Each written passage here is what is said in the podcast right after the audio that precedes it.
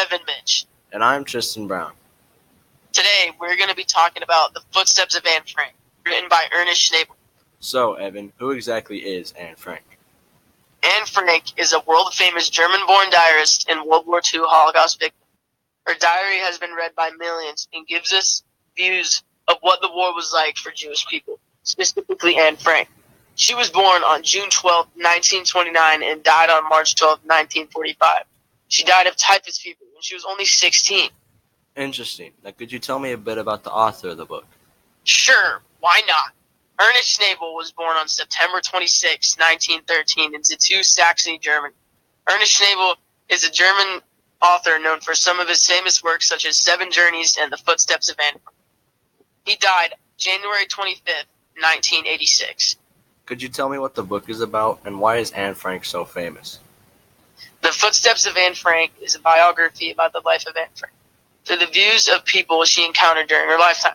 She is famous because of her diary that gave deep view into World War II. What was Anne's life like before the war? Anne's life was pretty much like all other teenagers. She went to Montessori Middle School in Amsterdam. She hung out with friends. She was interested in boys, the usual.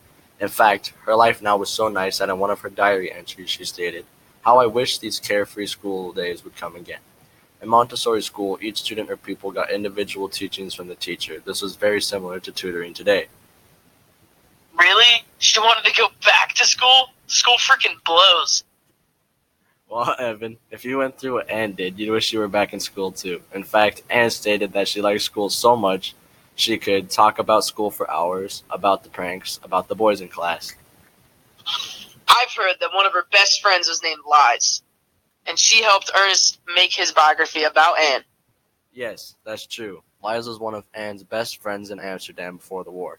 In fact, Ernest was able to meet Lies when getting information for his biography.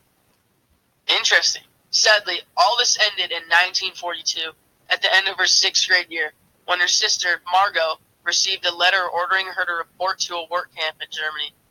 Who were some of the people Ernest encountered while getting information? Lies had a big role in the making of the footsteps of Anne Frank. Lies and Ernest discussed what Anne was like growing up. Lies talked of their strong bond and friendship.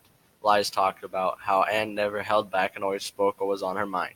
She says that her being so straightforward helped their relationship stay strong.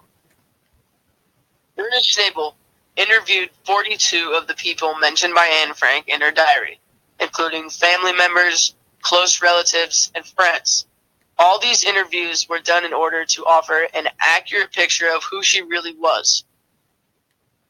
Another important person Ernst met was Otto Frank, Anne's father. In fact, Otto Frank was the one who initiated the project for the footsteps of Anne Frank to know more about his daughter. Otto was a businessman who was also a retired lieutenant for German for the German army. Here are some interesting facts and quotes from Anne Frank. Anne Frank was stuck in an attic with seven others for two years. In Anne's book, she referred to something named Kitty. Kitty was, in fact, not a person, but the actual diary itself. She imagined the diary as a friend, which made it easier for her to write in and get her ideas out.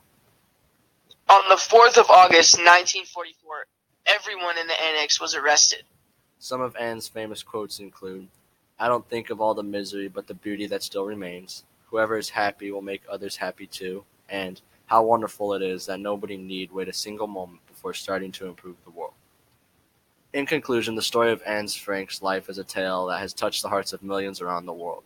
The diary of a young teenager gave us an insight to the war we might have never seen without her.